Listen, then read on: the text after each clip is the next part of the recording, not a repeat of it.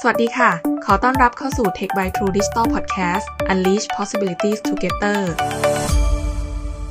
สวัสดีค่ะ คุณอยู่กับนุ่นเพนสัสิธรจำปาพันกับ Tech by True Digital Podcast ที่จะมาเล่าเรื่องราวอัปเดตเทรนด์เทคโนโลยีให้ฟังกันค่ะ แล้ววันนี้ค่ะ เช่นเคยนุ่นอยู่กับ Big Team Editor ของ Tech by True Digital นะคะ Big เป็น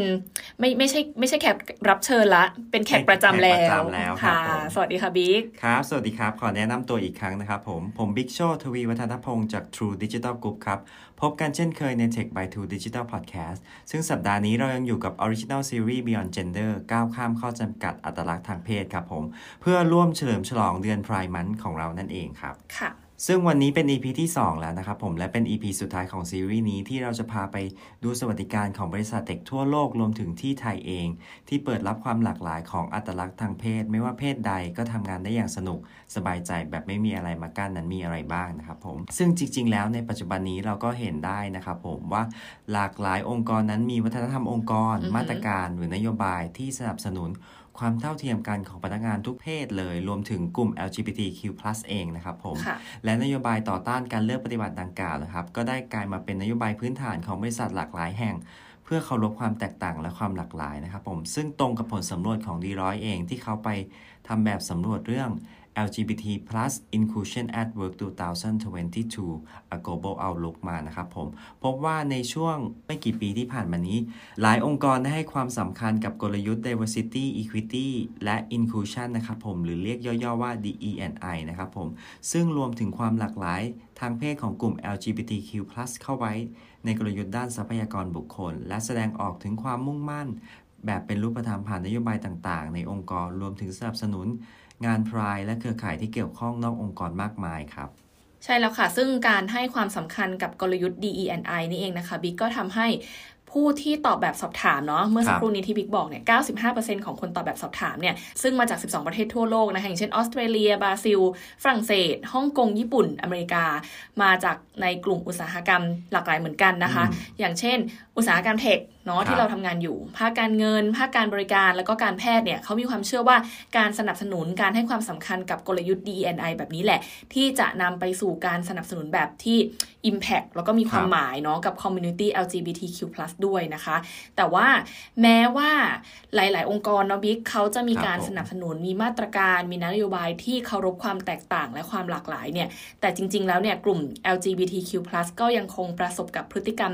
การปฏิบัติแบบ 2 มาตรฐานในที่ทำงานนะคะ ซึ่งในแบบสำรวจเมื่อสักครู่นี้มีถึง 42%ที่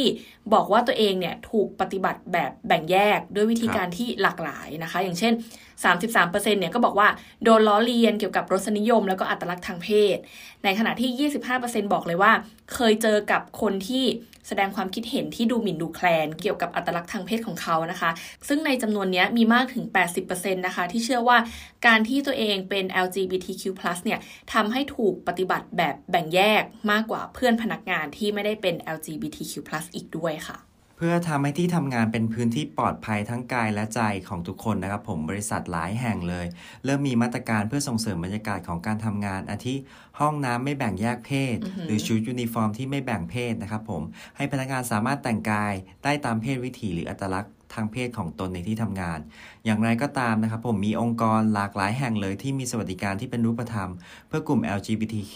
มากขึ้น และถูกบรรจุอยู่ในสวัสดิการพนักงาน เพื่ออบรับความแตกต่าง ให้ไม่เป็นเพียงวัฒนธรรมองค์กร แต่คือสิทธิและความเท่าเทียมที่เกิดขึ้นจริง ที่ไม่ว่าอัตลักษณ์ทางเพศจะเป็นในรูปแบบใดก็สามารถทำงานได้อย่างสบายใจ และไม่มีสิ่งใดมาขวางกั้นความเป็นตัวตนครับ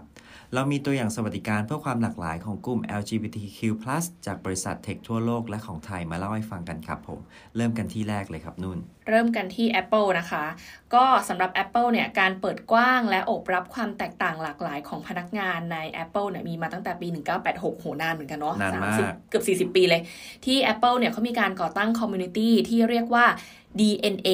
ย่อมาจาก Diversity Network Association DNA เนี่ยมีเพื่อส่งเสริมการเคารพในทุกความแตกต่างของพนักงาน สร้างวัฒนธรรมในแบบที่ทุกคนเป็นเจ้าของ หรือว่า I belong at Apple นะคะ เพื่ออะไรเพื่อส่งเสริมการมีส่วนร่วมของพนักงาน แล้วก็รู้สึกถึงการเป็นส่วนหนึ่งของ Apple เพื่อให้พนักงานรู้สึกว่าได้รับการสนับสนุน รู้สึกคอนเน็กอะเหมือนแบบเชื่อมต่อกันละกัน แล้วก็ตัวเองไม่ว่าจะมี DNA แบบไหนจะเป็นเพศ เชื้อชาติ ก็จะได้รับการผลักดันด้านอาชีพการงานที่นี่ด้วยค่ะ ซึ่ง ถ้าพูดถึงสวัสดิการเนาะที่จับต้องได้ออกแบบมาเพื่อสนับสนุน แล้วก็ผลักดันพนักงานทุกเพศให้เติบโตได้ในแบบของตัวเองก็จะมีอย่างเช่นเวลาคลอดสำหรับคุณพ่อคุณแม่มือใหม่ ที่สามารถลาหยุดแบบได้รับเงินค่าจ้าง หรือว่าถ้าหากใครที่ต้องการเวลาในการดูแลคนในครอบครัว ก็สามารถใช้สิทธิ์นี้ได้เช่นเดียวกัน ซึ่งมีอีกก็คือบริการให้คำแนะนำในการดูแลเด็ก และผู้สูงอายุในครอบครัว หรือว่าไม่ว่าคุณจะเป็นเพศไหน หรือว่าเป็น LGBTQ+ เนี่ยก็ได้รับค่าตอบแทนที่เท่าเทียม และคล้ายคลึงกันเมื่ออยู่ในตำแหน่งเดียวกันด้วยนะคะ ทีนี้พอพูดถึง Apple เขามีสวัสดิการที่หลากหลายเนาะเพื่อเคารพความแตกต่างหลากหลายของพนักงานเนาะก็ต้องขอชื่นชมต่อไปยัง CEO ของ Apple นะคะ อย่างทีมคุกนะคะ ก็ได้รับเสียงชื่นชมในการเป็นตัวอย่างของผู้ที่ไม่นำอัตลักษณ์ทางเพศมาเป็นตัวขวางกั้นความสามารถ จากการที่เขาเนี่ยออกมาคำเอาเปิดเผยเกี่ยวกับอัตลักษณ์ทางเพศของตัวเองอย่างแบบภาคภูมิใจด้วย ครับผม ซึ่ง Tech by Two Digital ได้เล่าไว้ในซีรีส์ EP ที่แล้วนะครับผม รู้จัก 4 Innovator สายเทคที่ก้าวข้ามข้อจำกัดอัตลักษณ์ทางเพศ ซึ่งคุณผู้ฟังที่สนใจสามารถย้อนกลับไปฟังได้ตามช่องทางพอดแคสต์ของเราครับผม ก็เป็นเป็นซีรีส์เดียวกันนี้ ใช่ครับผม EP หนึ่งนะคะตอนรับเดือนไผ่มันครับผม อ่า ต่อมาเรามาที่บริษัทถัดไปครับผมอย่าง Google ครับผม โอเค Google เนี่ยนะคะก็ให้ความสำคัญกับ DE&I Diversity Equity แล้วก็ Inclusion นะคะ หรือก็คือความหลากหลายความเท่าเทียมและการมีส่วนร่วมนี่แหละ เขานำเอา DE&I เป็นวิสัยทัศน์และวัฒนธรรมองค์กรมาตั้งแต่เริ่มก่อตั้งบริษัทในปี 1998 แล้วก็พอปี 2005 ก็มีการแต่งตั้งตำแหน่งที่เรียกว่า Head of Diversity อันนี้ ไม่ค่อยคุ้นเนาะบิ๊กใช่เราอาจจะเคยได้ยิน Head of Technology อ่า Head of Communication ใช่ Marketing อะไรต่างแต่เนี้ยมีการตั้งตำแหน่ง Head of Diversity ขึ้นมาเลยนะคะ เพื่ออะไรเพื่อที่จะดูแลเรื่องความหลากหลายในองค์กรโดยเฉพาะ ซึ่งการส่งเสริมความหลากหลายแบบนี้เนี่ยก็ไม่ได้เป็นแค่นโยบายนะคะ แต่ว่าเป็นการลงมือทำจริง ๆ ด้วยๆใช่ ก็อย่างเช่นเรื่องที่เร็กที่สุดนะครับ ที่เราเคยได้ยินมาว่า การเลือกใช้คำว่า chairperson เนี่ยอือหือแทนคำว่า chairman ด้วย ใช่ เพราะว่าจะได้ไม่ เขาเรียกอะไรไม่ได้จำกัดเพศไงครับผมว่าผู้บริหารแบบเนี้ยต้องเป็นแชร์แมนเท่านั้นอ่าอืมเพื่อแสดงถึงความหลากหลายทางเพศนะคะ แล้วก็มีการเลือกใช้คำสรรพนามหรือว่า pronouns ตามที่แต่ละคนต้องการ แล้วก็การสร้างผลิตภัณฑ์ที่ใช้งานได้กับคนทุกเพศทุกวัย แล้วก็การสร้างแรงบันดาลใจให้กับคนรุ่นใหม่ผ่านการสร้างสรรค์เทคโนโลยีต่างๆนะคะสำหรับ Google แล้วเนี่ยเขาก็สร้างบรรยากาศให้เอื้อกับการทำงานที่รวมถึงสวัสดิการที่เท่าเทียมกัน โดยไม่จำกัดเพศด้วยมีอะไรบ้างนะคะ มีประกันชีวิต หรือว่าประกันสุขภาพที่ครอบคลุมถึงคู่รักแบบไม่มีการจำกัดเพศเลยค่ะบิ๊กครับแล้วก็มีสวัสดิการสำหรับการผ่าตัดสัญญกรรมแปลงเพศ อันเนี้ยน่าสนใจมากอ่าเพราะว่าอะไรรู้ไหมเพราะว่าเขาอะดูแลตั้งแต่การให้คำปรึกษาก่อนเข้ารับการผ่าตัดเลยนะอ๋อไปจนถึงขั้นตอนการเข้ารับการผ่าตัด แล้วก็หลังผ่าตัดด้วย ครับผม ไม่ได้แค่ให้คำแนะนำอย่างเดียว มีงบประมาณให้ด้วยค่ะบิ๊ก มีงบประมาณผ่าตัดให้พนักงานตามแต่ละเคสที่อาจจะแตกต่างกันไป แล้วก็แตกต่างกันในแต่ละประเทศด้วย อันนี้โอ้โหแบบน่าน่าชื่นชมเนาะใน่าชื่นชมมาก ใช่ นอกจากนั้นนะคะ ก็มีสวัสดิการลาคลอดได้ 12 สัปดาห์ ซึ่งอันเนี้ยก็ครอบคลุมทั้งพนักงานชาย แล้วก็พนักงานหญิง รวมถึงถ้าคุณรับอุปถัมภ์เด็กก็สามารถลางานได้ เพื่อเตรียมพร้อมต้อนรับสมาชิกใหม่ในครอบครัวด้วยค่ะ น่ารักมาก ๆ เลยครับอือหือผม อะเสริมนุ่นด้วยครับว่าการโอบรับความหลากหลายของ Google เนี่ยครับผมปรากฏใน Google Diversity Report ที่ค่ะมีการรายงานตัวเลขการจ้างงานของ Google ทั่วโลกว่า มีผู้นำเพศหญิงเพิ่มจาก 20.8%เป็น 26.7%มีพนักงานหลากหลายเชื้อชาติ และสำหรับกลุ่ม LGBTQ+ เองนะครับผม มีพนักงานทั่วโลกที่ยินยอมให้เปิดเผยข้อมูลถึง 7.1%และเคารพในพนักงานที่ไม่เปิดเผยอีกด้วยครับค่ะสำหรับ Google แล้วนะคะ ความมุ่งมั่นของเขาก็คือว่า การตั้งใจในการทำให้ที่ทำงานเนี่ยเป็นบ้านที่พนักงานรู้สึกปลอดภัยทำงานการอย่างมีความสุข และส่งผลต่อประสิทธิภาพการทำงานนั่นเองค่ะ โอเค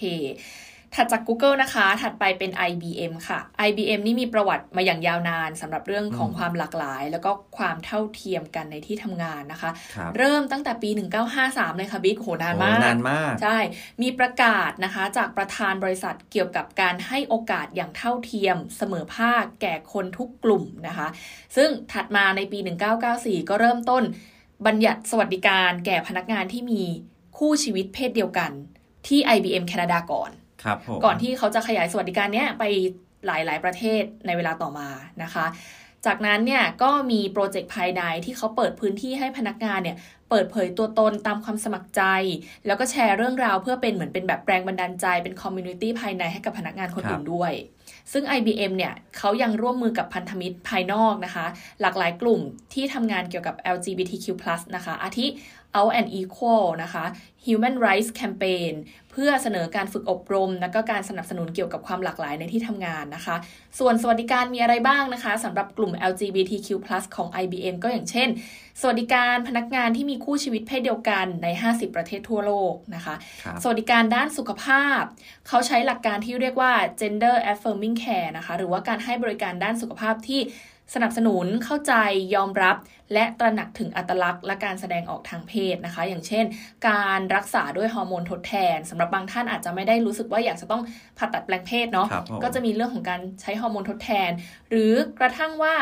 ต้องการที่จะผ่าตัดศัลยกรรมแปลงเพศเนี่ยเขาก็มีการให้คำแนะนำด้วยเช่นเดียวกัน ซึ่งครอบคลุม 11 ประเทศทั่วโลกรวมถึงไทยด้วยนะคะ ซึ่ง community สำหรับพนักงานที่ต้องการผ่าตัดศัลยกรรมแปลงเพศเนี่ยเขาก็มีมาดูแลสนับสนุน training ให้คำแนะนำทั้งด้านร่างกาย และสุขภาพใจที่เกี่ยวข้อง ก็อาจจะคล้ายๆ กับเมื่อเมื่อสักครู่นี้เนาะก็คือตั้งแต่เริ่มต้นเลย จนเสร็จสิ้นกระบวนการทางการแพทย์ และยังไม่เท่านั้นนะคะ ครอบคลุมการกลับมาใช้ชีวิตในที่ทำงานด้วยในแบบ ในประเภทที่ว่าคุณสะดวกใจสบายใจแบบไหน แล้วก็อันนี้ค่ะบิ๊กที่สำคัญก็คือว่าสมมุติว่า คุณเป็นคนที่ผ่าตัดแปลงเพศใช่ไหมคะศัลยกรรมละเรียบร้อยกลับมาทำงานละเขาไม่ได้ดูแลแค่คนที่เข้าไปรับการผ่าตัดนะ เขาดูแลไปถึงเพื่อนร่วมงาน ดูแลไปถึงหัวหน้างาน ว่าคุณควรจะต้องมีวิธีการปฏิบัติตัวอย่างไรกับเพื่อนที่มีความหลากหลายนี้ด้วยนะคะและอันสุดท้ายก็คือระบบ Self ID นะคะ ที่เขาเสนอตัวเลือกให้พนักงานเนี่ย สามารถระบุตัวเองได้เลยว่าเป็น LGBTQ+ ในระบบ ทรัพยากรบุคคลนะคะ เพื่อที่อะไรเพื่อที่จะได้ทราบว่าคุณมีความต้องการแบบไหน คุณต้องการสวัสดิการแบบไหน หรือว่าต้องการให้เราอะปฏิบัติกับคุณแบบไหนด้วยนะคะครับผมอ่า ต่อมาเลยนะครับกันอีกหนึ่งบริษัทเทคยักษ์ใหญ่อย่าง Microsoft ครับผม ค่ะ Microsoft ก็ถือเป็นบริษัทที่เปิดกว้างเพื่อความหลากหลายสำหรับคนทุกเพศวัย ความสนใจแล้วก็ภูมิหลังนะคะ โดยสำหรับเรื่องอัตลักษณ์ทางเพศเนี่ย Microsoft เขาได้บรรจุเรื่องเพศวิถีเข้าไปในนโยบายเกี่ยวกับการไม่เลือกปฏิบัติของบริษัทมาตั้งแต่ปี 1989 แล้วก็เป็นบริษัทแรกของโลกที่มีสวัสดิการสำหรับพนักงานที่มีคู่รักเป็นเพศเดียวกัน ส่วนสวัสดิการอื่น ๆ ที่เกี่ยวข้องนะคะ ก็อย่างเช่น สวัสดิการงบประมาณเพื่อช่วยเหลือพนักงานที่ต้องการรับเลี้ยงบุตรบุญธรรม สวัสดิการวันลาสำหรับคุณพ่อคุณแม่มือใหม่ที่ให้ลาหยุดแบบได้รับเงินค่าจ้าง แล้วก็มีคลาสสอนเรื่องการดูแลคนในครอบครัวด้วยนะคะ โดย Microsoft ค่ะเขามี community ที่เรียกว่า GLEAM นะคะ ที่ย่อมาจาก Global LGBTQIA+ Employees and Allies at Microsoft นะคะ Community นี้เนี่ยมีขึ้นเพื่อช่วยเหลือให้คำแนะนำสร้างเครือข่าย แล้วก็โอกาสในการเข้าถึงการศึกษาสำหรับพนักงาน LGBTQ+ ทั้งในองค์กรนะคะ แล้วก็เขาขยายเครือข่ายไปนอกองค์กรด้วย แล้วก็ที่สำคัญยังบริจาคเงินทุนให้กับองค์กรที่เกี่ยวข้องอย่างสม่ำเสมออีกด้วยค่ะ ครับผมและปิดท้ายครับ เราลองมาดูบริษัทที่ไทยกันครับ และจะไม่พูดถึงไม่ได้เลยสำหรับเทคค อย่าง True Digital Group ของเรานี่เองครับผม ใช่แล้วค่ะสำหรับ True Digital Group นะคะ เราอยู่ภายใต้บริษัท True Corporation นะคะ ก็มีจุดยืนขององค์กร ในการไม่ทนต่อการเลือกปฏิบัติโดยไม่เป็นธรรมระหว่างเพศนะคะ นโยบายสวัสดิการเท่าเทียมที่สนับสนุนการมีส่วนร่วมและความเท่าเทียมสำหรับพนักงานทุกเพศ รวมถึงกลุ่ม LGBTQ+ ก็มีอย่างเช่นนะคะ สิทธิการลาเพื่อผ่าตัดแปลงเพศสูงสุดได้ถึง 30 วัน สิทธิการลาแต่งงานสูงสุด 6 วันทำงาน สิทธิการลาดูแลบุตรแรกเกิดรวมถึงเพื่ออุปการะบุตรที่ชอบด้วยกฎหมายเป็นต้นค่ะ กลุ่มชูเชื่อว่านโยบายสวัสดิการเท่าเทียมที่ช่วยขับเคลื่อนความหลากหลายความเสมอภาค และการมีส่วนร่วมหรือที่เราเรียกย่อๆว่า DE&I นะครับผม นั้นจะทำให้พนักงานกล้าที่จะเป็นตัวเองจนสามารถ bring your best แสดงศักยภาพออกมาได้อย่างเต็มที่เพื่อขับเคลื่อนนวัตกรรม และความคิดสร้างสารรค์ให้กับสังคมและโลกใบนี้ได้ในที่สุดครับผม ค่ะ ก็ ครบถ้วนแล้วนะคะคำว่าครบถ้วนนี่หมายถึงว่าตัวอย่างเนาะของสวัสดิการของบริษัทเทคทั่วโลกรวมถึงไทยที่เปิดรับความหลากหลายของอัตลักษณ์ทางเพศ อย่างที่เราบอกไม่ว่าคุณจะเป็นเพศใดก็ทำงานได้อย่างสนุกสบายใจแบบไม่มีอะไรมากั้นค่ะครับผมแต่ความจริงแล้วเรายังมีอีกหลากหลายบริษัทเลยนะครับผมที่สนับสนุนและส่งเสริมกลุ่ม LGBTQ+ และความเท่าเทียมของคนทุกเพศในอีกหลากหลายรูปแบบนะครับผม ไม่ว่าจะเป็นการออกแบบผลิตภัณฑ์ การสนับสนุนข้อกฎหมายที่เกี่ยวข้อง หรือกระทั่งเข้าไปช่วยส่งเสริม community ต่างๆ ครับผม ใช่แล้วค่ะ ซึ่งนโยบายเปิดกว้าง สนับสนุนความหลากหลายในที่ทำงาน ไม่ว่าจะเป็นเพศอายุเชื้อชาติ หรือความคิดเห็น ก็อยู่บนพื้นฐานความเชื่อที่ว่าเมื่อพนักงานได้เป็นตัวเอง ได้รับการยอมรับไม่ต้องอยู่กับความกังวลกับตัวตนที่แท้จริงของตัวเอง และความหลากหลายของเพื่อนร่วมงานนะคะก็จะทำให้เกิดบรรยากาศการทำงานที่สร้างความปลอดภัย แล้วก็รู้สึกสบายใจครับไม่ต้องกังวลอะไร เมื่อไม่กังวลอะไรแล้วนะคะ ก็จะสามารถดึงเอาศักยภาพของตัวเองออกมาได้เต็มที่เหมือนกับว่าได้โฟกัสใช่ในการทำงานเนาะครับสามารถผมสร้างสารรค์แล้วก็พัฒนานวัตกรรมเพื่อโลกใบนี้ ที่ไม่ได้มีแค่แบบเดียว แต่ว่ายังมีความหลากหลายอีกมากมายที่ต้องการทั้งความเข้าใจ การยอมรับ และต้องการการถูกปฏิบัติต่อการแบบเคารพซึ่งกันและกันนั่นเองค่ะ ซึ่ง Tech by Two Digital Podcast ขอร่วมเป็นส่วนหนึ่งของเดือนแห่งความภาคภูมิใจ ด้วยการบอกเล่าถึงความหลากหลายผ่านซีรีส์ Beyond Gender นี้ครับผมคุณผู้ฟังสามารถติดตาม Tech by t o Digital ทั้งบทความและพอดแคสต์ที่เป็น Original Content จาก Two Digital Group ได้ ด้วยการกดติดตามพวกเราทางช่องทางดังต่อไปนี้ครับ ถ้าชอบอ่านสามารถเข้าไปอ่านได้บนช่องทาง Official ที่เว็บไซต์ b l o g d i t หรือจะเข้าไปอ่านที่ True ID ในหัวข้อข่าววิทยาศาสตร์และเทคโนโลยีก็ได้เช่นกันครับ รวมถึงเรายังมีช่องทางโซเชียลมีเดียอย่าง Facebook และ LinkedIn ที่จะคอยโพสต์อัปเดตเรื่องราวต่างๆ นะครับผม ถ้าชอบฟังรับฟังพอดแคสต์ได้ที่ b l o g d i t YouTube และ Spotify เพียงค้นหารายการพอดแคสต์พิมพ์คำว่า Tech by Two Digital Podcast ครับ อย่าลืมกดติดตามและรับชมคอนเทนต์จากพวกเราด้วยนะครับ พบกันใหม่ครั้งหน้านะคะ วันนี้เราสองคนทั้งนุ่นและบิ๊กลาคุณผู้ฟังไปก่อน สวัสดีค่ะ สวัสดีครับ พบกับ Tech by True Digital Podcast Unleash Possibilities Together ได้ใหม่ในครั้งหน้าค่ะ